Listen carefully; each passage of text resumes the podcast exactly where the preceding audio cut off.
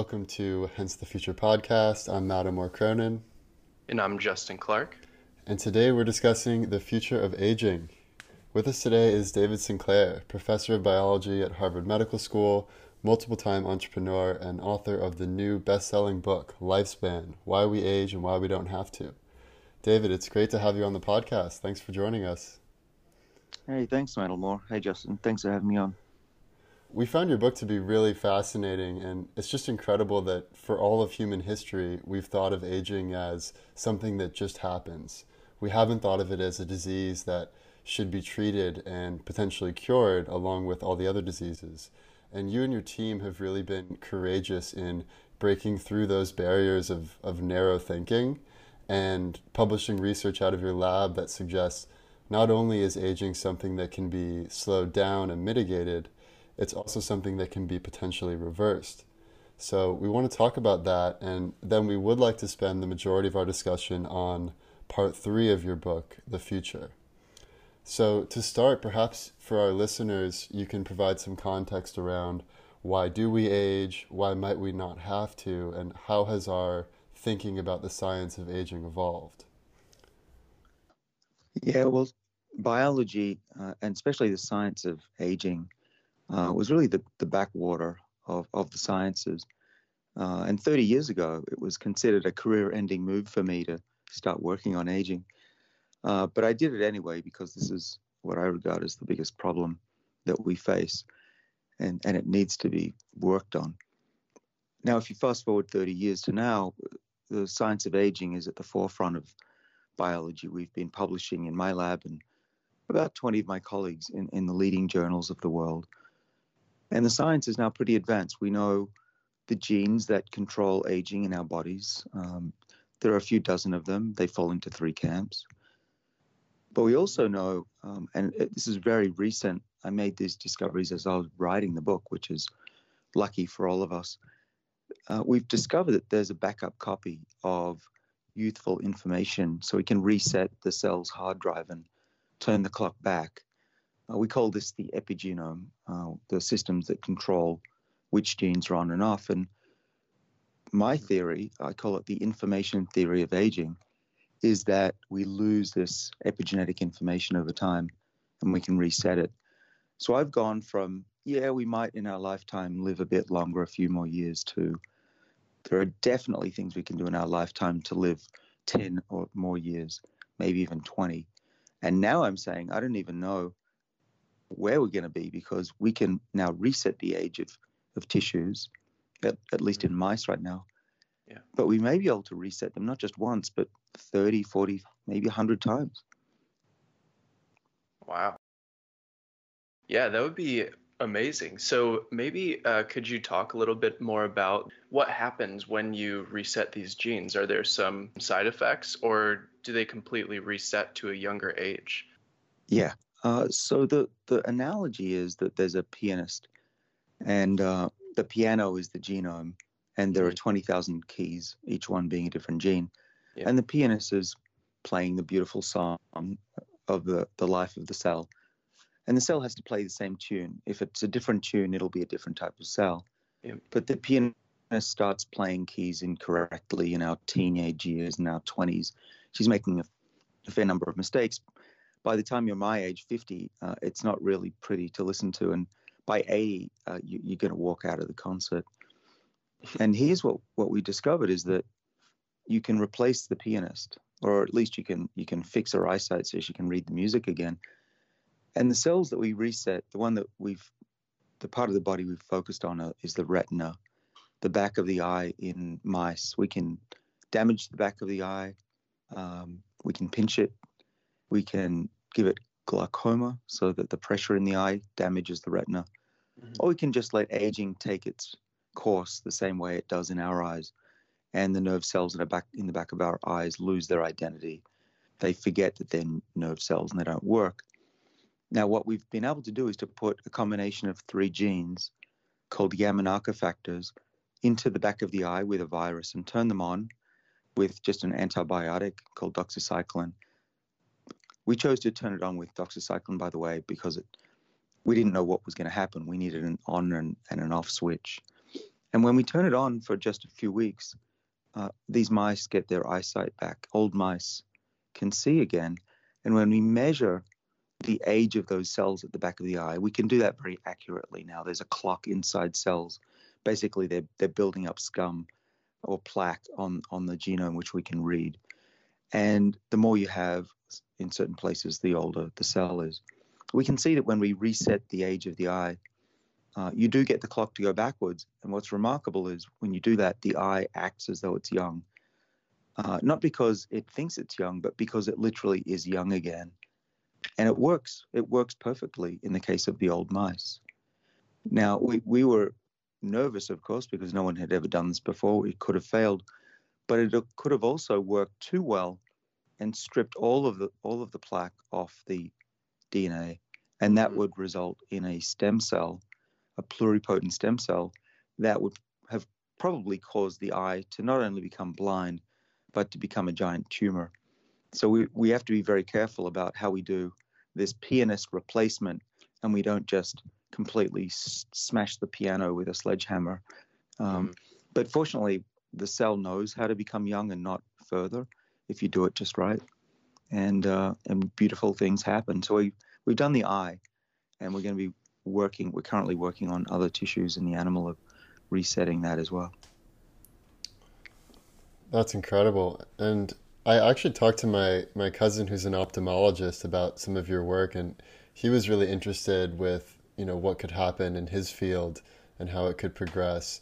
And, you know, he was wondering, is there a point where it's too far gone, where the optic nerve is just totally dead and you can't reverse it? it and it's something that can be reversed more if you're you know having issues with the eye but the the cells themselves are still alive?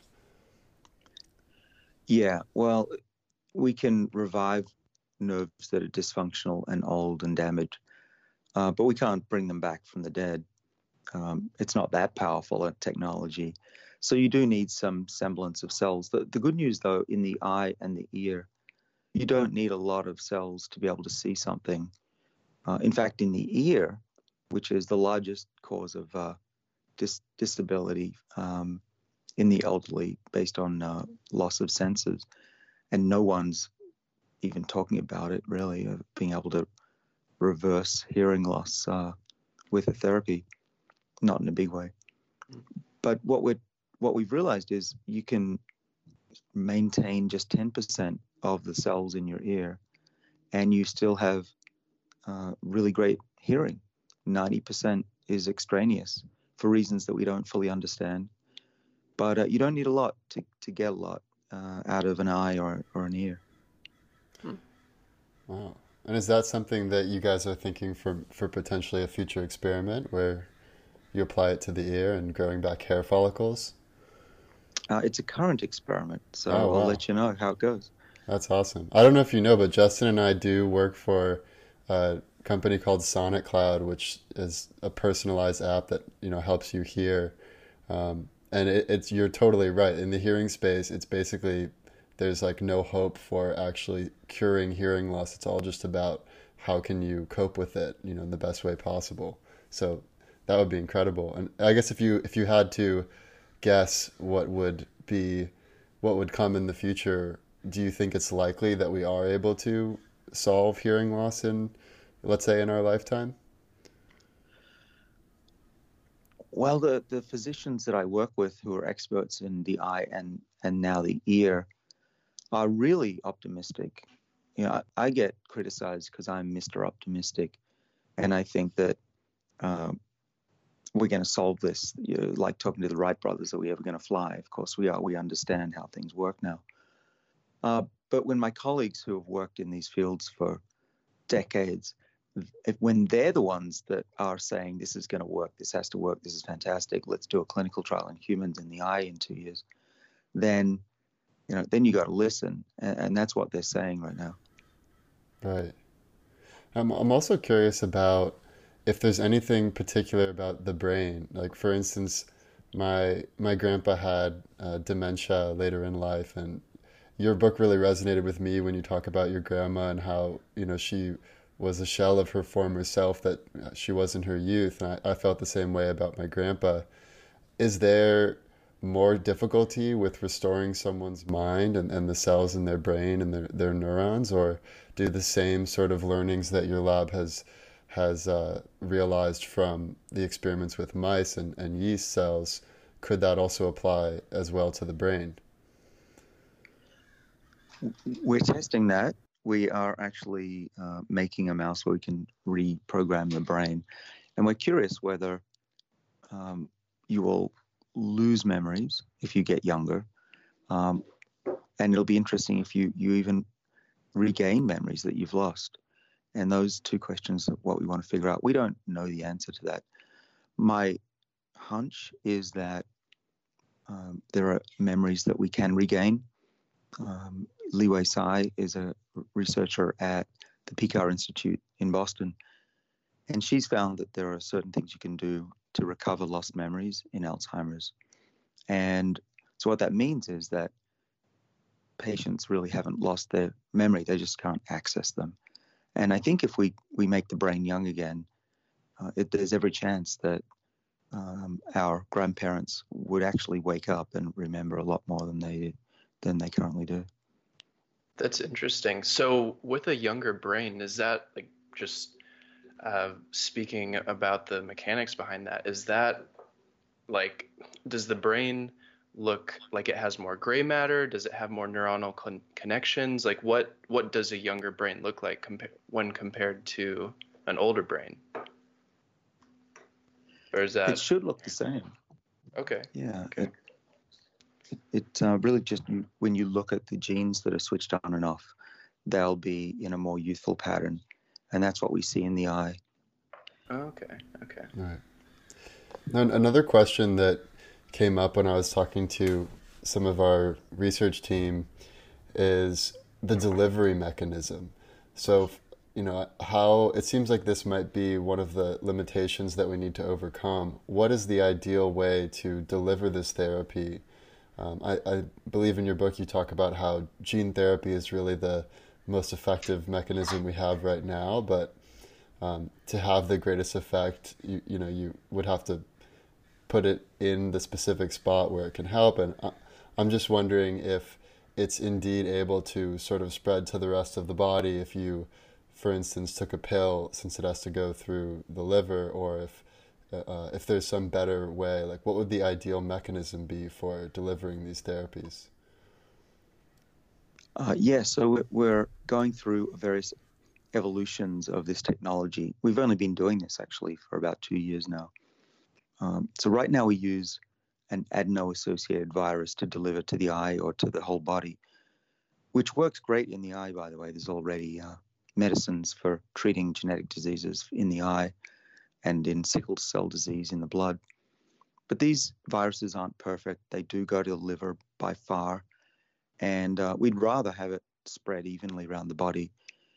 Um, so stage two is to use viruses that are now evolved um, to be more easily spread through every cell type. It's not perfect uh, just yet, but they're getting better and better. There are now uh, millions of different types of viruses you can choose from to be able to infect uh, mice and people. Um, but ultimately, I want to get away from viruses. I want to go to uh, a pill, which would consist of some chemicals that reprogram cells the same way that the virus can do right now. And that's why we're searching through uh, thousands of different molecules to see which ones can do what these genes actually do. And I, that's the easy part, actually. The hard part was actually realizing that there is a backup copy of youthful information.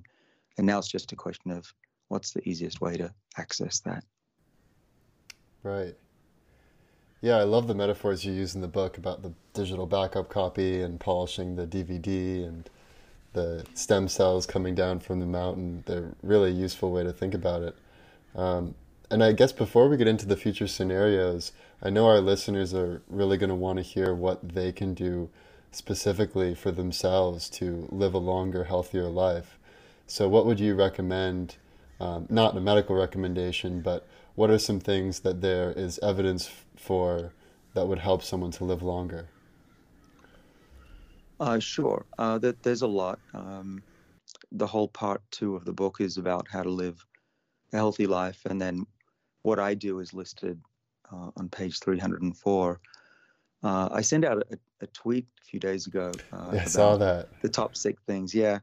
Uh, people like like that. So the the thing that I do that has made the biggest difference and also works the best in studies of longevity is to eat less often. You know, we're, we're told by our parents three meals a day, three square meals a day, and snacks in between. Don't be hungry. Uh, I think that that's completely wrong. I think it's damaging. And it's no surprise to me that we have an obesity epidemic with that kind of an attitude. Mm-hmm. Uh, I, I, think that two meals a day is certainly sufficient for adults, uh, and one meal a day uh, is, is fine for someone my age at 50. And that isn't just sufficient. A little bit of food goes a long way in terms of longevity. And the ancients knew this that when you fast, you, you come out healthier. Uh, we forgot about that. We thought that it was good not to stress the pancreas and let's never have too low levels of glucose. Um, but unfortunately, uh, what we've done by always being satisfied, and for most of us, we don't have to run for a living, uh, we've put our bodies in a state of complacency. And if we have a lot of adiposity, so fat on our bodies, and we don't move and we always eat, our bodies actually don't turn on their longevity genes anymore. And without their activity, we age faster. And, and that's the real key to what I do in my life um, is to make sure that I'm turning on those genes as best I can.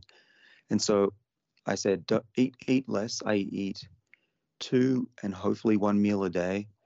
Um, some people don't eat for two or three days, and the real experts don't eat for a week, uh, for every few months.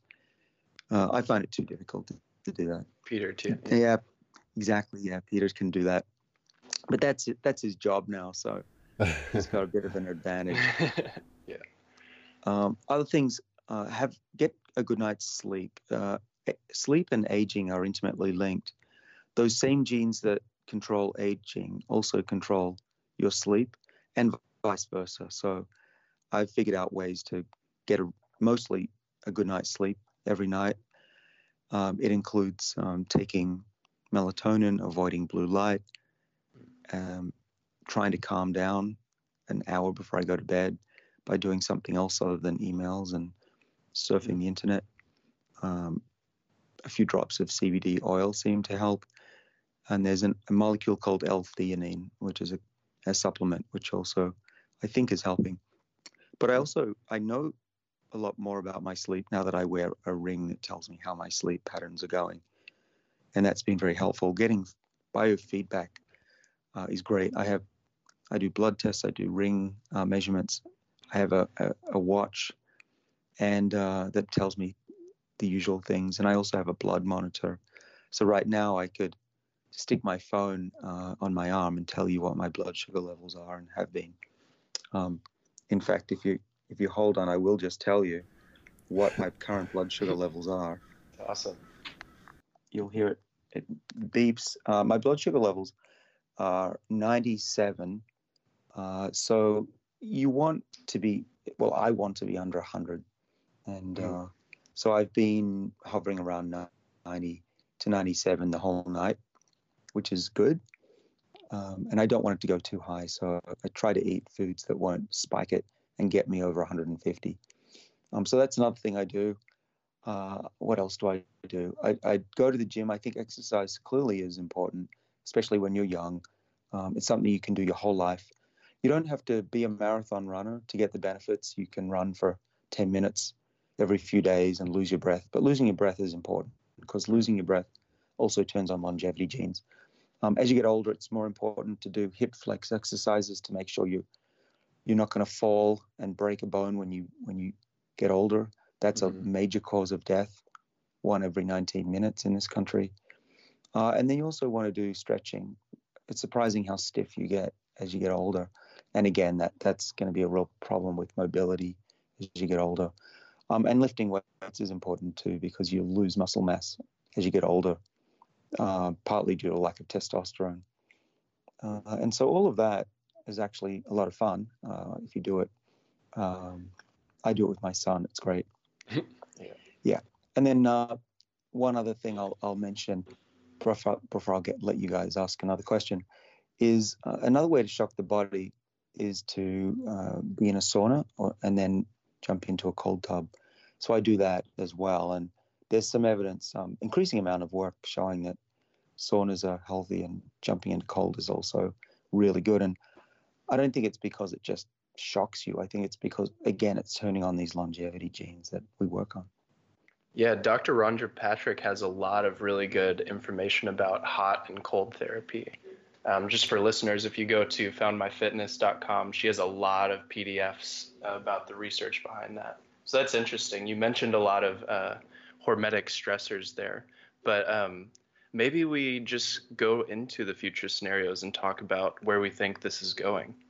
Yeah, let's start with the best case. David, in your best case scenario, what does a day in the life look like for someone, you know, living in 2050 or, or 2100 when we've made a lot of progress here? Best case scenario. Yeah, so 2050 is it's going to be possible to know when you're getting sick years before you actually get sick. And and then the, then doctors hopefully will have come around to the realization that playing whack-a-mole medicine isn't the best way to do it.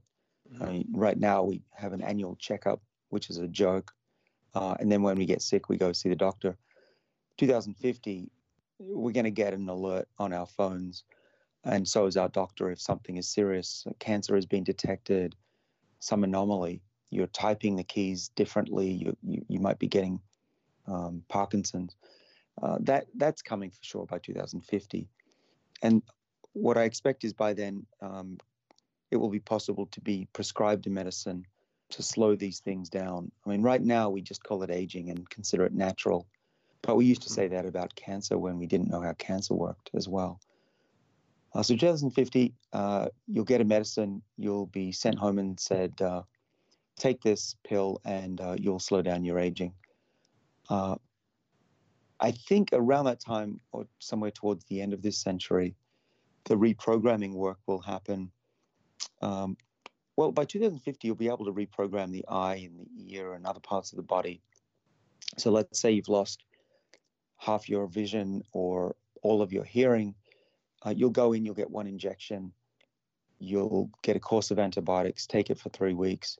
And over those three weeks, you'll see that your eyesight comes back to how it was when you were young and your hearing comes back as well. And then uh, you can take antibiotics every time you you get older and you lose your vision again and your hearing, uh, and that you're you're basically a genetically modified human that that you can turn on super genes. These genes, by the way, that we put into the the mice right now are, are genes from from embryos. So we're basically turning on the rejuvenation properties that we have when we're embryos, and we know when we damage an embryo, it'll grow back a, uh, a large part of the body like a salamander does still in adulthood.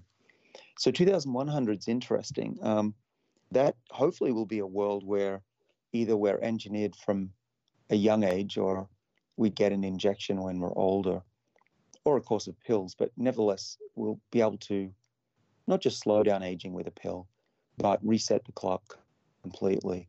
You could be 70, and if you want to be as healthy as a 40 year old, you can do that. You just ask for ask for the treatment. Um, and parts that have been damaged irre- irreparably. Um, I don't know. Let's say you've lost a finger, or your your liver is is not worth saving. Uh, we'll just grow you a new one. You can put mm. viruses in your finger, and it'll grow like a salamander. Or we'll take a skin cell. You'll have a bank of pluripotent stem cells that have been made out of your body and they'll just grow you a, no, a new liver. It'll be a little liver when they put it in, but livers, once they're in the spot, they grow to the right size. Somehow they know, and nobody knows why, but somehow they know what size to be inside your body. And so we'll, if we live long enough, and, and kids these days should be able to make it to that time, uh, it will be possible to reset their biological age. That's amazing. Yeah, and, and in your book, you, you talk about your frustrations with the current state of medicine, where you know your daughter had Lyme disease, but it was so it took so long to actually get the test results and and you know get the treatment that she needed. And you know, I I actually had Lyme disease as a kid as well, although I had the ring around it, so they were able to catch it uh, pretty early. But I'm curious if you could say a bit more about this vision you paint of where you could actually just swab your, you know, some saliva or prick your your thumb and then upload it to a computer and have a remote, you know, doctor sort of instantly give you a diagnosis um, based on those results. I, I loved your, your vision of that. So maybe you can uh, say a little bit more about that for, for listeners. Yeah. Well, the, the funny thing about um, what I wrote in the book is that the reason I know so much about it is that each of these technologies, I've started a company to do it. Uh, and one of these companies is called Arc Bio, A R C B I O. And Arc Bio was a spin out of my lab and another lab at Stanford that works on uh, retrieving DNA out of ancient artifacts like mummies. And what we've figured out is that we can very rapidly isolate DNA from either the blood or the skin, wherever you want, and run that through a DNA sequencing machine, which are getting faster and faster and smaller and smaller, um, even faster than Moore's Law. You can now do what used to be a billion dollar genome 20 years ago for about $100. And instead of it taking five different countries to figure this out, you can do it on a candy bar sized device that's attached to your computer. Um, and by 2050, it should basically be a home test on a little device. It could be on your phone for all we know. Uh, and the cost will be free. The, the, the most expensive thing in the test will be the needle to prick your finger. But what we're doing right now is it still takes about 24 hours to process and run the samples, but that'll change. We can take a blood sample from a patient and find all the foreign DNA in the bloodstream. We take out the human DNA because we don't need to waste our money on that. And we run it through algorithms. We have a database of all known pathogens to humanity, and we're going to find new ones that people have never found before. And then uh, it's pretty quick. We just say, here's what you've got, and here's how to kill it based on everything we know. And, and this is artificial intelligence, machine learning to do this. But imagine a world where, and it's only a few years away, that every child with a runny nose comes into a doctor's office and the doctor on the spot takes a sample and the machine tells the doctor what it is. Uh, you know, why guess at what things are? Why wait for a few days to try to grow what's in the body? And a lot of things like Lyme disease don't grow in the lab. So you have to have to use these technologies if you want to make a fast diagnosis. Yeah, yeah, I love your analogy in the book about how saying that cancer is lung cancer because it's in the lung is like saying a whale is a fish because it's in the ocean. Like you really haven't, you know, pinpointed that species in, in a scientific way. So I, I really like that. Um, i wonder if you could say a little bit more about how society would change or just how the how it would be to live a life in this kind of world where you have so much more time, where you're not rushed, and uh, you know you open your book by talking about living like a six-year-old forever, and how that could really change the nature of, of existence. So I'd love to hear your thoughts on that. It's um well, it's a it's a world that'll be as different to uh, those people, probably us, um, looking back at today as, as we look back at the 1920s when people would die from a, a splinter and childbirth um, and polio. Uh, we, we would that's that's hell on earth for us to think about a world like that. And it's going to be the same where we will be telling our grandkids that there was a time when being 80 years old uh, was old and that half of 80 year old men in this country were already dead that that is a tragedy that that in the future will will not happen at all. And my father is a good example of what a life can be like at 80. He started changing his life in his 60s and 70s. He started exercising a lot in 70s. Um, started taking some supplements that he and I um, independently decided were worth taking. Um, all mm-hmm. three, partly based on my research. And uh, he's gone from a guy that was not looking forward to the next five years getting into a nursing home. He was seeing his colleagues and friends decline and many of them die. And instead of getting older, he just physically and mentally got younger. Um, and the guy he is now at 80 is a much healthier, happier, stronger, fitter guy than he was 10 years ago. He started a new career. He's just ordered his dream car. He's happy, he's optimistic. He's looking forward to another 10, 20 years. That's, I mean, it's no proof that what he's done is the reason, but men in our family don't usually make it past 70. We have high cholesterol, we, we die early. So he's the oldest lived man ever in our family's history. And he's not just living, he's living like he was 30 again.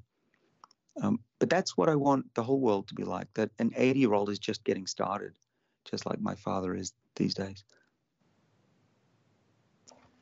That's awesome. Would you be willing to mention like what supplements he's taking? Is that something you can say on the podcast? I think I've heard you mention it on Peter Attia's and uh, Rhonda mm-hmm. Patrick's mm-hmm. podcast. Um, just out of curiosity for listeners. Yeah, sure. You know, I've listed them uh, in my book, so they're not mm-hmm. a secret. Yeah. Um, and the, all the doses are in there, so there's there's a fair amount of detail in that. Yeah. And and my newsletter, I put out more info. But yeah, the the main ones that we work on in my lab that that I take and my dad does. Uh, one is metformin, which is a diabetes drug. You need a prescription for that. But studies of millions of people now um, have shown that it's very safe, and studies of hundreds of thousands of mostly US veterans have shown that on this drug, you're not just protected from diabetes, um, you're also protected from cancer and heart disease and Alzheimer's and frailty. So we talk about a future where a doctor can give you a drug for aging.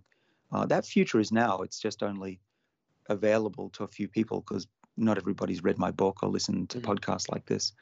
But it's doable. I mean, the, the future is here now. The other molecule uh, is resveratrol, which is a molecule that's found in little quantities in red wine, about a milligram in a red wine uh, glass. Mm-hmm. And I take a thousand milligrams a day. So please don't go drink a thousand glasses of red wine every morning. that will not make you live longer. Um, but resveratrol has been a really great molecule for us. It activates the sirtuin enzyme that defends the body in many different ways. And I've been taking that as has my father for over a decade now. And our cardiovascular systems, I'm sure, are thanking us for it. Uh, we have no sign of any type of cardiovascular disease in our bodies, which I think is a, a good sign because, as I mentioned, people in my family typically don't make it this far. Right. And then the third thing that uh, we think is a great combination for us is called NMN, not to be confused with M&Ms. They would, uh, right, you know, you can imagine that there's some idiot in their basement eating M&Ms and uh, drinking thousand glasses of red wine for breakfast. Like, I'm gonna make it. Uh, so yeah, we, we do that, and NMN is a precursor to NAD, and NAD, which stands for uh, nicotinamide adenine dinucleotide. It's a molecule that we need for life. It is needed for chemical reactions in the body but it's also needed for sirtuins to work. And without NAD, sirtuins won't work hard at protecting us from aging. Um, we won't burn fat as easily. We won't get strong. We won't uh, get, keep inflammation in check. And so that combination of high NAD, uh, resveratrol, uh, which by the way you can think of as the gas for these enzymes, and the accelerator pedal, uh, and then metformin, which we don't exactly know how it works, but it, it seems to be anti aging. Mm-hmm. Those three things um, make us biologically feel a lot younger than we used to. I mean, I, I have a resting heart rate in the low to mid 40s, which is what you'd expect of an athlete. And I'm no athlete. I sit and type all day for a living and get on airplanes. I get to get to the gym just once a week and run maybe 10 minutes but I've got a body like an athlete apparently. So something's going on. And when we feed these molecules to mice, they they run further, they have better blood flow, they have more endurance. So the way we feel in my family is what we see happens to mice. It's not proof, right? We need clinical right. trials, and those are ongoing. I've been doing clinical trials with a molecule that raises NAD in the body for about two years now with some great colleagues at Harvard. But that is all stuff that I can't report on yet, just yet. I, mm-hmm. I do know more than anybody on the planet, um, except you know my co-colleagues, about NMN, and sometimes I'm criticized by saying, "Oh, David, you can't say that." Well, you know, eh, that's frustrating because I know far more than anybody, and I certainly know more than my critics about how all this works. It's just that sometimes it takes me 10 years to publish this work. Um, and that's actually one of the reasons why I wrote the book. It's that I had so much information, even stuff that wasn't yet well known by scientists, and I wanted to tell the world about it because we need to mobilize an army to work on this. And right now, it's just a few labs around the world. That's awesome. So maybe just to round out the best case, and then we can get into the worst case scenario for a bit. How long can people who are, let's say, alive listening to this podcast, you know, let's say the average listener is a millennial, how long would can someone like that expect to live? And then what would you say for, you know, the next generation? Like Justin and I are, you know, neither of us have kids, but we'll probably have kids in the coming years. Like what would our, how long could our kids expect to live just based on your best case scenario? Mm-hmm. Well, you guys should easily make it make it to 100. Um, uh, a, a child born today is if the trend continues that we've seen over the last 100 years, 150 years, if that keeps going in a straight line as it has done so, a child born today will, on average, make it to 104. That's the average person who doesn't take care of themselves typically. Wow. What happens to someone who's really been taking care of their body? Right, 110, why not? Now, we know our maximum lifespan right now as humans is 122 based on the fact that nobody's ever lived over that age that we could confirm. And even the 102 is questioned. But people have definitely lived to 117. Mm-hmm. Now, that that's still a pretty good life, right? If we, we know that we have 40 years here to play with. But will there be technologies in our lifetime to get us past 120? Um, I think so. I think that the people who lived to those ages didn't have the technology, the know how about lifestyle, about supplements, about monitoring, mm-hmm. about organ replacement that we have now. Um, so I think we'll break through the maximum barrier. Um, and I, I'm hopeful that one day we'll be able to use our ingenuity to live like other species on the planet. Uh, a bristlecone pine can live a few thousand years. A, a Greenland shark will live a few hundred, even up to 400 years. So it's not impossible to do this.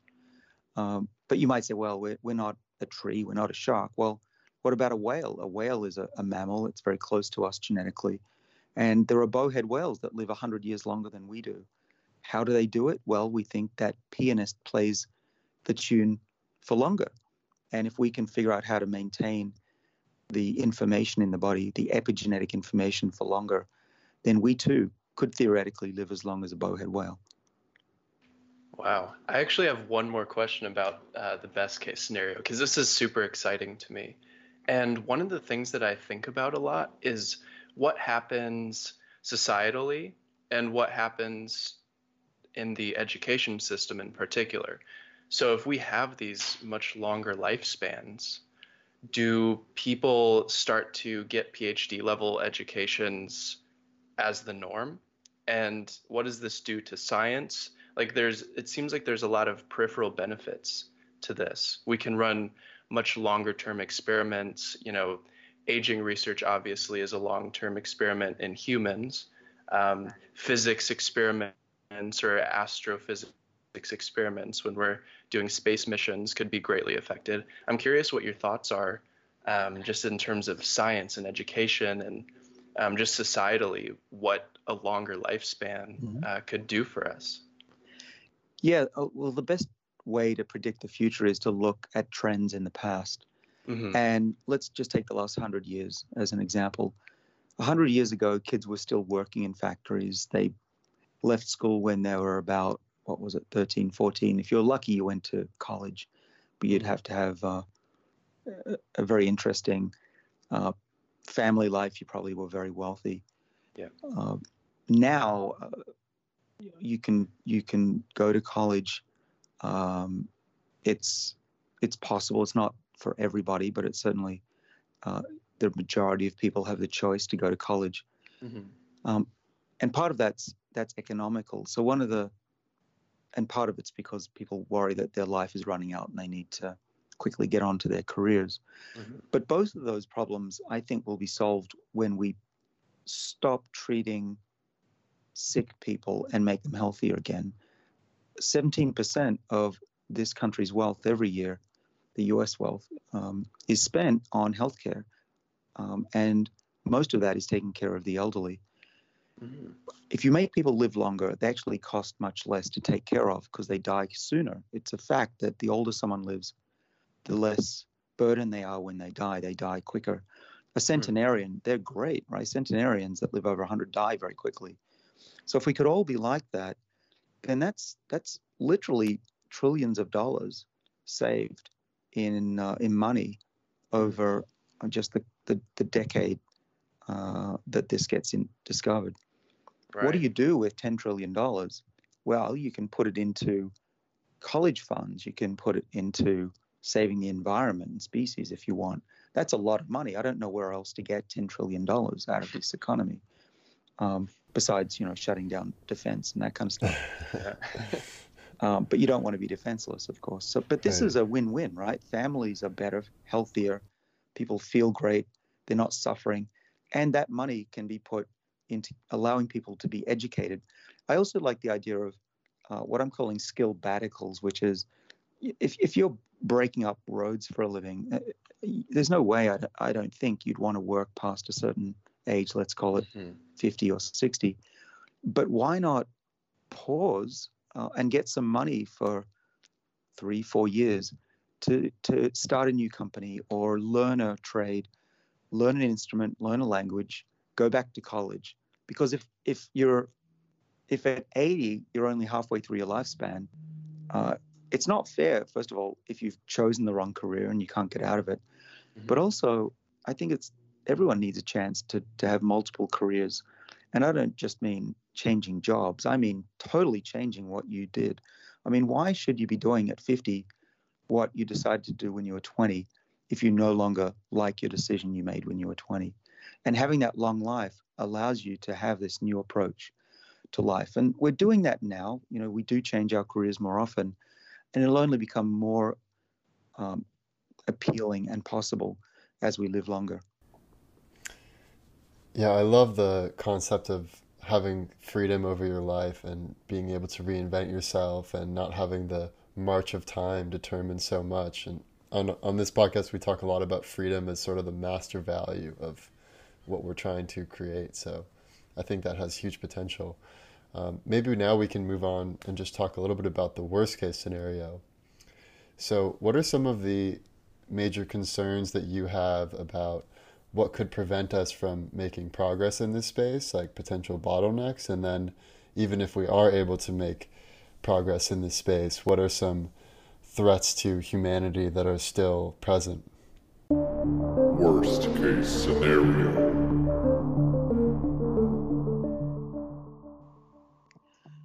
Right. Well, th- there are some current threats to this not becoming a reality. And then uh, let me talk later about what Right. happens if it's a reality. But the, the obstacles right now are uh, just human stupidity, uh, complacency. you know, people, we, we as a species like consistency. And if we've been raised to think a certain way, it's very hard to change that rapidly. And especially when it comes to government regulations. And uh, as you, you've seen, even in your lifetimes, things are changing, but it takes a generational shift. And what what the problem is right now is that doctors and the FDA, the regula- regulators, still think of aging as something that's acceptable um, and natural when it's actually causing most of the diseases in this country. So until we recognize aging as a condition that can be treated with a medicine, it's going to uh, languish. And we, people who develop drugs, I've started and I'm helping run about 14 companies. They all of them, uh, they can't go after aging because aging is not considered a medical condition. And if you're not, you don't have a condition, then doctors won't treat you, right? You have to get sick first, typically. Remember. And so we, we need those regulations changed. So that's a sad situation that I hope will change. But let's go a little bit more nightmarish. Um, first nightmare is that we don't change the retirement age and people live to 120 and they've retired halfway through their lives, and Social Security just goes bankrupt even more than it currently is headed to. So that that would be a stupid thing. I don't think that's going to happen because countries won't go bankrupt typically if they have decent leadership. But that has to change. That means we're going to have to work for longer in our lives, which some people aren't happy about. They don't like what they do. Again, another good reason to allow them to change what they do uh, once you've paid back your debt to society. Mm-hmm. Um, and then on a personal level, one of the things that could go horribly wrong is that these treatments have a side effect that we don't know about. Now, right now, I don't know what that is. We've studied a lot of mice and a fair number of humans and haven't seen any any side effect. But I'm asked every day, could this cause cancer? Could it make the body stop making certain things and then it's worse than before? Is this like Dor- the picture of Dorian Gray where we we stay young, but if we stop it, we rapidly age? Um, I haven't seen that yet, but it could be that uh, if you reprogram the body too much, uh, you do cause cancer, and that would be, of course, something we really wouldn't want to do. Uh, and so what we're doing is being very careful about these clinical trials. We've been already spending many years just testing the safety, let alone whether they work or not. And that's also one of the the sad things about what I do is that um, I can do a mouse experiment in a couple of years and three years. I know they, they it works in those, um, but to do that in humans takes a decade. And uh, just as an aside, it, it, it's pretty frustrating as a scientist to be criticized by uh, some members of the media saying, "Oh, he talks about mice so much." Well, you know, screw you. It, it, it takes a billion dollars to make a drug. Of course, we're going to do mice. But do you yeah. want me to to not talk about it for another 20 years until we know it works for sure in humans? I can do that but I don't think that benefits society. And the public has a right to hear about the research that they're paying for with their taxes. Yeah, it's a good proof of concept. Um, yeah, so nightmares, there's a lot of nightmares, and most of it's economic and social. Um, some some bioethicists think that if we live that long that we wouldn't get married or we'd be very cautious about it because you don't want to live with the same person that long. Mm-hmm. And I debated Leon Kass, who's a, a bioethicist, and I said, "Well, speak for yourself. I'd love to spend another 50 years with my wife." Right. Um, yeah. I bet his wife didn't like that. I think I said something like, "I hope your wife's not listening to this radio show."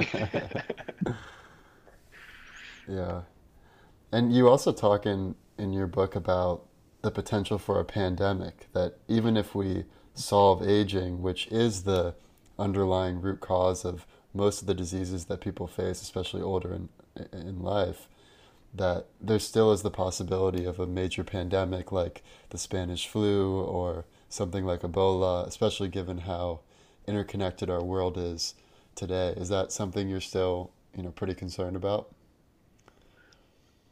Well, besides climate change, which we already see uh, causing major problems, uh, my hometown of Sydney is on fire right now. The biggest concern is is the pan- pandemic. Now, climate change is only, I shouldn't say only, but it it's going to limit our lives. It's going to destroy species, ex- wipe out whole uh, ecosystems, which is really bad. But climate change isn't going to wipe out the human race. We'll still survive. It may not be as pleasant a world, but we'll still be around. We'll figure it out. But a pandemic has the chance, like it did in 1918, to wipe out one in every three people on the planet and send us back to the dark ages. And that's coming. That's going to happen. And we're, we're not ready for it at all as a society. Mm-hmm. Um, we saw, it was about a decade ago, there were some viruses coming out of Asia, bird flu. Um, for instance, and there, there was a panic. People didn't really know what to do. There was talk about um, putting gaffer tape, um, duct tape around your house to try and stop the, the disease. And Ebola, something like Ebola, could mutate, and uh, you know we're back to the plague times. That that will come, and I hope we're ready. And one of the reasons that I have built this company that can detect infections very quickly uh, is to help detect and stop the spread of these diseases that will will be here within our lifetimes, no question. And the anti-vaxxer movement has been made us it made it even more risky, right? Well, we're, we're starting to see diseases that sh- that should never be in our country come back again, for that reason. Mm. Um, yeah, the, the anti-vaxxers, there are some pretty militant people out there who are, are convinced that vaccines are causing problems, including autism. Um, but the, the scientist that came out with that research has uh, admitted that, that the research wasn't uh, reliable and he's been disproven. Those papers are now taken out of circulation. Mm-hmm. Um, and so, yeah, I, I, think that if we were to stop vaccinating and go back to what life was like 100 years ago, uh, it wouldn't be long before we were praying for scientists' help. Now, I'm curious if you share Elon Musk's concern about AI. You know, Elon has said that it's the greatest threat to humanity, and he considers it a greater threat than nuclear war. Uh, it doesn't seem like you have like you are as concerned, at least from what's in the book. I'm I'm curious uh, why that is. If if you have a different way of thinking about the problem of of AI. Yeah, so I'm on the cutting edge of AI in, in that I know some very smart people working on it. And it's based on two things. One is the kind of AI that um, that Elon imagines. Um, it will come, but I also am confident that we humans can can use technology for good and and limit its use for bad. And I think AI um, is less scary than atomic war. Um, mm-hmm. and we came we came very close, but we didn't get uh, to see Armageddon. And because I, I also think that that there are some very smart people who can figure out how to uh, limit uh, AI and s- stop it from working against us. Now, if you fast forward to to what might actually happen, and uh, there there will be sentient beings within our lifetime. I, have seen technology that that just makes my head spin. Um, recreating the brain uh, within a computer that's much faster and and of course can store the entire world's knowledge inside that object. That that is going to be some something that's a lot more intelligent than we are.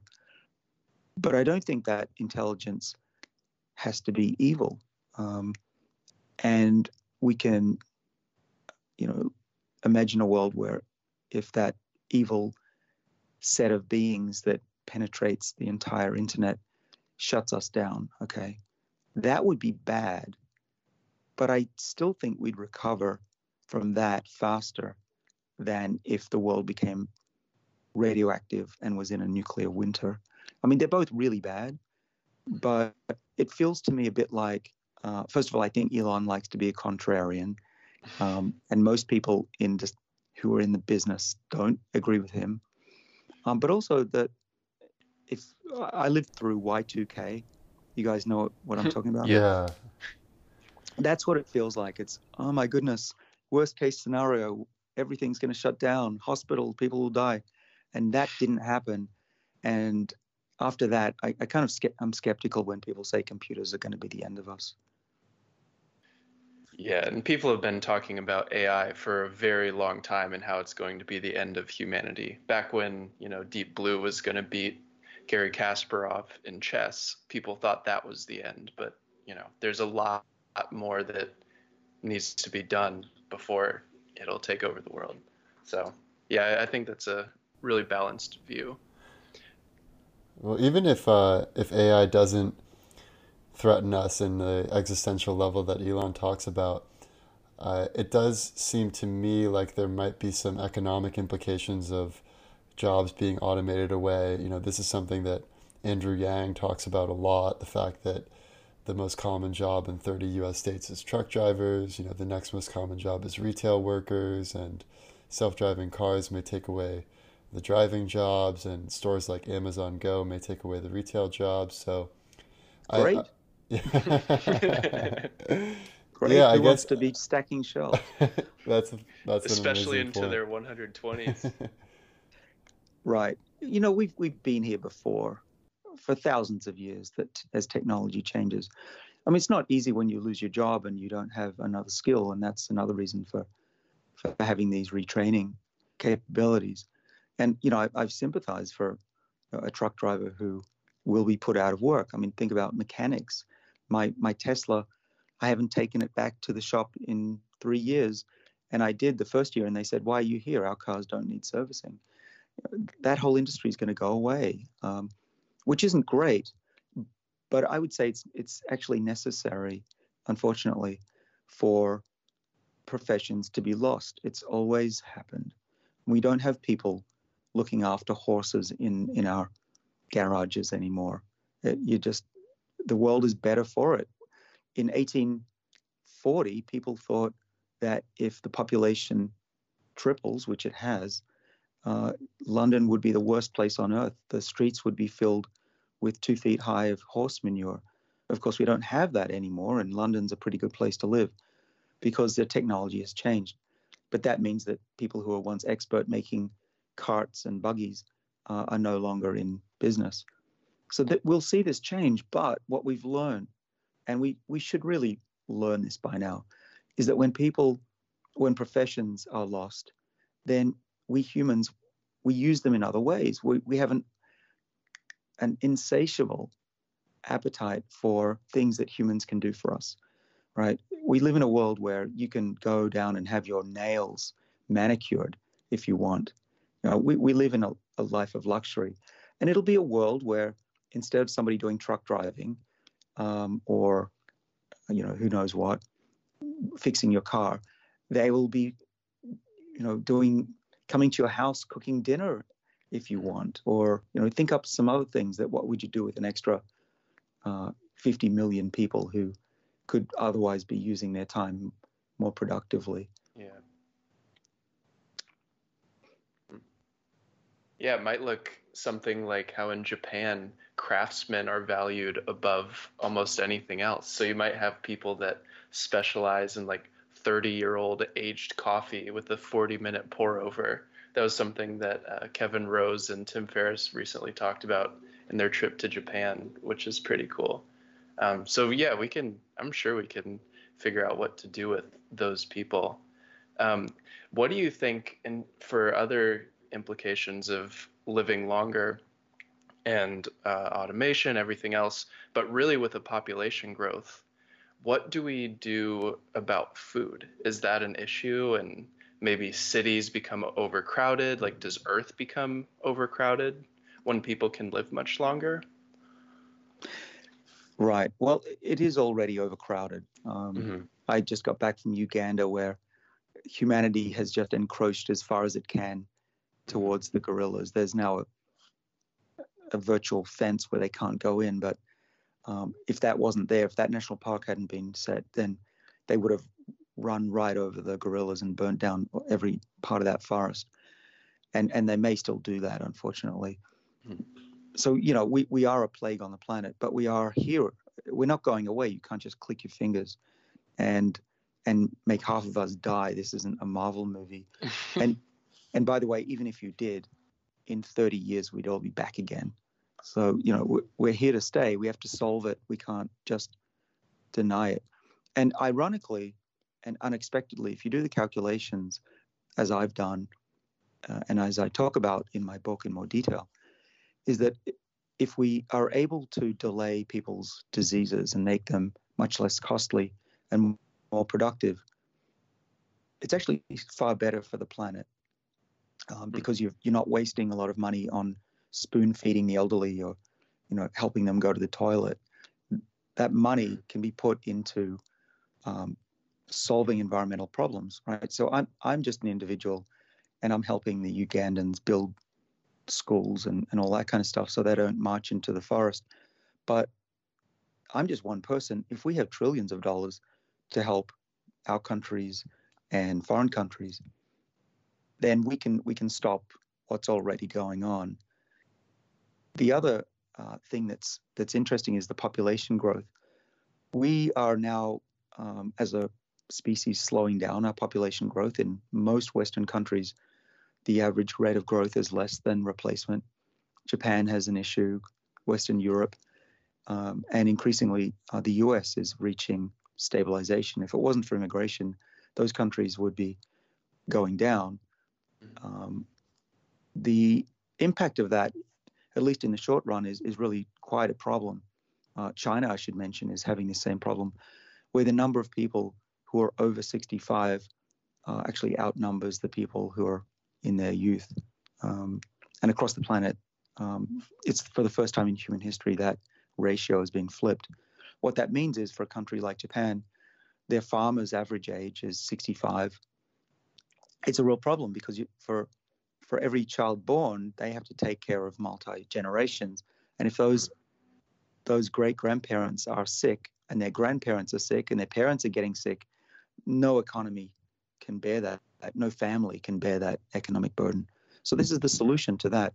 Now there will be more people on the planet, but not as many as you think um, in part because population growth is declining in many places, but also because population growth comes from places where people have very short lives. Um, and that's actually one of the reasons that people have a lot of children. So when mm-hmm. you increase their health, uh, you get lower population growth and you get increased wealth. And then the wealth gets put back into health. So there's this virtual cycle of health, then wealth, then wealth, then health. So this is a, this is a solution the number of people actually is going to level off uh, at about 11 billion, 10 to 11 billion, the United Nations says. And even if we stop people from aging, um, that's not going to be a big difference. Uh, even if we stopped everyone dying today, imagine, I don't know, we all become zombies. The number of uh, people on the planet is only going to go up uh, by a, a small percentage each year. And of course, we're not going to stop aging. We don't know how to stop people dying all we're going to be doing for, for our lifetimes is making people healthier for longer, and it's not going to overpopulate the planet. You spoke about food. Uh, we throw away half the food in the US every day, um, so we don't have a food shortage. What we do need, though, is to make our food with less impact. It's one of the main reasons I switched from eating a lot of meat every day to rarely eating meat. Um, and farmed fish, I think, is okay for me but yeah, uh, we can greatly reduce our impact on the planet just by changing what we eat. Yeah. You even mentioned in the book that eating less meat is better for anti-aging. Like it's an anti-aging strategy. So Yeah, you know, um our, our friend Joe Rogan, he's a, a carnivore as are, are many people. And and I think it's fine if if you're if you want to be a carnivore, I'm not going to stop you. I'm not going to prescribe anything. Uh, that said, I think that a carnivore diet is like burning the candle at both ends because our bodies, if they're putting a lot of effort into growing and uh, sustaining big muscles, then they're not putting that energy into surviving, into building a long-lived body. And while you might look look really good in the mirror, uh, you know, by the time you're 90, I suspect you'll regret it. So yeah, I go back and forth with Joe about that, and it's a healthy debate. Um, I think the the best solution if you want to do both is to have periods where you you fast and you focus on plant amino acids based aminos. Mm-hmm. But yeah, go ahead, eat the meat that you, you love. That's that's fine. But don't do it all the time. Don't do it every day because you mm-hmm. need your body to actually think that it's running out of protein for it to turn on these major defenses that I've been talking about. Mm. That's interesting. So I am cognizant of your time, so maybe we can move on and uh, to the most likely scenario now. And specifically, I will say after reading your book and looking into this this space, I do share your optimism for you know being able to make the gains in longevity that we're hoping for, especially just given how many different potential avenues there are for progress. But it does also at the same time seem like it might be a painful transition to get there, you know, given things like like income inequality and you know, like you said, the the wealthy get more wealthy and then they use that to live longer and it's sort of a, a virtuous cycle. So I'm wondering in your most likely scenario, what does the transition look like between the world we have today and the best case scenario world that you uh, outline in your book? Most likely scenario. Yeah, well, we're right in the middle of that transition. This conversation would not have happened 30 years ago, uh, even 10 years ago, because people just weren't that interested and they didn't believe it. Um, but now that we've been doing science at the highest levels, and uh, I've written a book which I think is helping across the globe to tell people that this is possible, we're seeing a change in public opinion about this, particularly in, in younger people under age 40, which is surprising, right? You'd think it would be the old people who'd be screaming for help, but it, it's not as much. Um, and they certainly don't like the idea that aging is a disease. Typically, uh, older people take that as a as an insult. Um, you're right. I, I, don't have a disease. I'm not sick. Uh, but the the reason I re- bring that up is the first transition is a uh, a, a, public one. Uh, what's the conversation? Because we need to have a conversation for things to really change. Because when they do, we'll get more investment in this area at the research level, at the drug development, and at the regulatory level. Um, and so that's happening right now. It's very exciting to see that happen right now. The other thing that's happening, as you said, is that there's so many technologies, and some of them are only a couple of years old. Some of the some of them are actually 30 years old. In the case of metformin, the diabetes drug that uh, that my father and I take, that's been around for ages. Um, but yeah, the, the new technologies are coming online. There's so many people working on them. So I think within the next 10 years, um, it will be not uncommon to go to your doctor and say, um, I've just had a test for my biological age. It came back at 45. Um, I, I'm going to die in the year 2070. Let's do something about that. Can you prescribe me metformin even though I don't have type 2 diabetes? Right now, if you said that to a doctor, your, your average doctor, they'd say, Get out of my office. Are you crazy? I'm not treating you until you get sick. Come back when you've got diabetes, right? Hopefully, within the next 10 years, enough doctors will have heard about this and read the science, the scientific papers, to realize that prescribing metformin is extremely low risk. It's one of the safest drugs in the world. Um, and that, that it, it's worth preventing aging uh, than treating its symptoms because you know it's one thing to, to stop people falling off the cliff or at least delaying it but we don't even talk about what gets people to that cliff in the first place. And that's where i think the big gains will be made in our health. But it's it's convincing the doctors actually to use drugs that are currently available. Of course in 10 years i'm certain that there'll be some more drugs that in the toolbox of the doctors but unless doctors come around to realizing that aging is a medical condition that, that should be aggressively treated, um, those drugs will sit on the shelf and be used either by the rich um, or by just a few patients with specific diseases. Interesting. Now I do have I have one question that's maybe a little bit out there, and then I'd have just have would maybe if you have any final thoughts for our listeners on what they can do uh, to finish up. But my question that's a little out there is about consciousness. And if you have thoughts around, you know, are cells conscious and is consciousness something that we maybe could create in a substrate like a computer? Um, because in your book, it does seem like the cells, when they become senescent, it's almost like they're aware of their own death and they start panicking the other cells around them. So I'm, I'm just curious how you think about consciousness. Yeah, well, cells are still machines. Um, there's a there's possibly some quantum events going on that are necessary, but in general, you could think of them like big big blue. Big blue is not conscious, but it's a very very complicated machine that can perform tasks, and it's got inbuilt algorithms. That's a cell. But if you hook up a trillion big blues and run the right software, you get emergent properties. And that could lead to consciousness. But in the same way that you'd need a trillion big blues, you you need a trillion cells in the brain to be able to to have that consciousness, in my view. Now, what what is consciousness? Uh, what I think it is is the ability of an object to think about itself thinking. And a higher level of consciousness which you can get through meditation, is the thinking about yourself, thinking about yourself, thinking, right? Uh, and so with that, that, um, I think machines can definitely think about themselves thinking and contemplate the future. What comes with consciousness, though, is uh, typically you're aware of your own mortality, um, and that's a burden that that leads to religion and in in humanity. Um, probably what we'll have is when we have AI, uh, conscious AI beings, they will invent their own religion when they find out that um, there's mortality.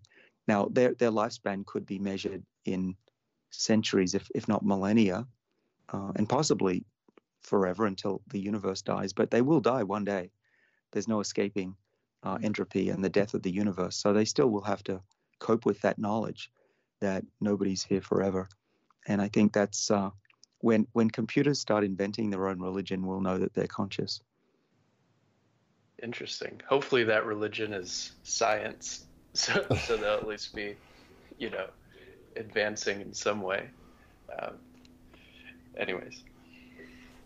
Yeah, so maybe any any final thoughts for our listeners on how they can get involved and you know push this forward and and then maybe say you know where people can find you to to learn more and and uh, read your book. Yeah, well, this is this is a real movement, um, a global movement. It's it's really going to change the world, and it's it's good for individuals, and it, it's good for the planet. And so I hope everyone listening gets involved. I mean, the first thing to do is to to read the book or listen to it. The audio book, book mm-hmm. you'll listen to me for a few hours talk, but that actually it became a New York Times bestseller and it's done very well. So I'm grateful to everybody who's who's listened to it. You guys too. Thank you. You can hear more about it and what I'm thinking on a daily basis on Twitter. I'm at David A. Sinclair. I'm on Instagram, sending out um, various things that go on in my crazy life. Um, but we we have a website that's worth um, signing up to, where there's a newsletter, and that newsletter I put out every few weeks about what's not just on my mind, but I get a lot of questions from people, hundreds every day. And while I can't answer everybody, I do pick the top topics and write about those in the newsletter. So I think that's worth signing up to as well. And what everybody could do that would be very helpful is a couple of things. First of all, if you read the book, leave a review uh, on the website. That would be great. There are people who leave reviews who have not even read the book, um, and we need people who are actually believers and readers to leave those reviews. Mm-hmm. Um, and then second thing is to talk about it with friends. Ask the question, what is aging? Is it a disease? Is it something we should worry about? Is it something that's natural or is it something that we should address just like we have with everything else around in our lives? And start that conversation because the more people talking about it, the better. And eventually that'll filter up to world leaders and they'll realize that this is something that we no longer have to ignore. That's great. Well, thank you, David, for taking the time to share your learnings and your passion for discovery. And thank you to all of our listeners. This has been The Future of Aging. Uh, go read the book Lifespan. We're going to talk about what has happened. We'll see you next time. What is currently happening and what will inevitably happen. The past, the present, and the future.